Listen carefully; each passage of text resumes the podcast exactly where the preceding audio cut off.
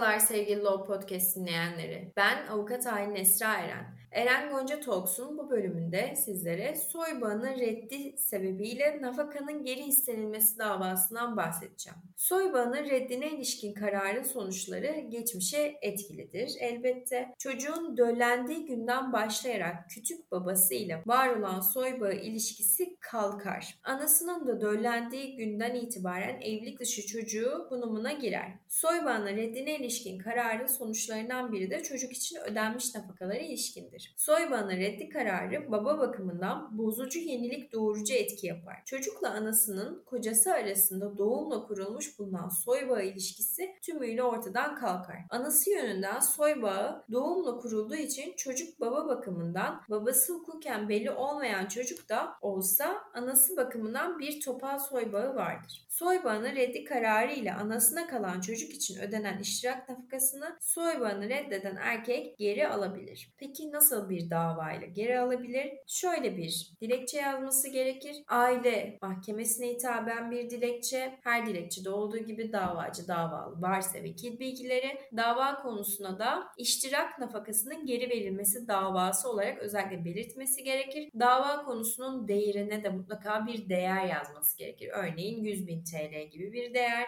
Davanızın dayandığı vakaları, olayları hukuk uygun delillerle ispatlamanız gerekir. Bu konuda Yargıtay 2. Hukuk Dairesi'nin verdiği iştahat niteliğinde bir karar bulunmakta. Yargıtay 2. Hukuk Dairesi 2007 tarihli kararında şöyle demiş. Ödenen iştirak nafakası soy bağını reddi davasında sonradan istenebilir. Boşanma ilamıyla velayeti anneye verilen 1995 doğumlu Taylan için iştirak nafakasına hükmedilmiş karar 19.06.1998'de kesinleşmiştir. Davacı tarafından daha sonra açılan soy bağını reddi davası kabul edilmiş. Taylan'la davacı arasındaki soy bağı reddedilmiş. Bu karar da 1.4.2004 tarihinde kesinleşmiştir. Soy bağını reddine ilişkin hüküm geçmişe etkili olup inşai niteliktedir. Yani yenilik doğucu niteliktedir. Bu hüküm doğum tarihine itibaren hüküm ve sonuç doğurur. Bu bakımdan davacının Taylan için ödediği iştirak nafakasının geri verilmesi yönündeki isteğini kabulü gerekirken reddi doğru görünmemiştir demiş Yargıtay 2. Hukuk Dairesi. Evet sevgili Law Podcast dinleyenleri. Bu bölümde sizlere soy bağının reddiyle nafakanın geri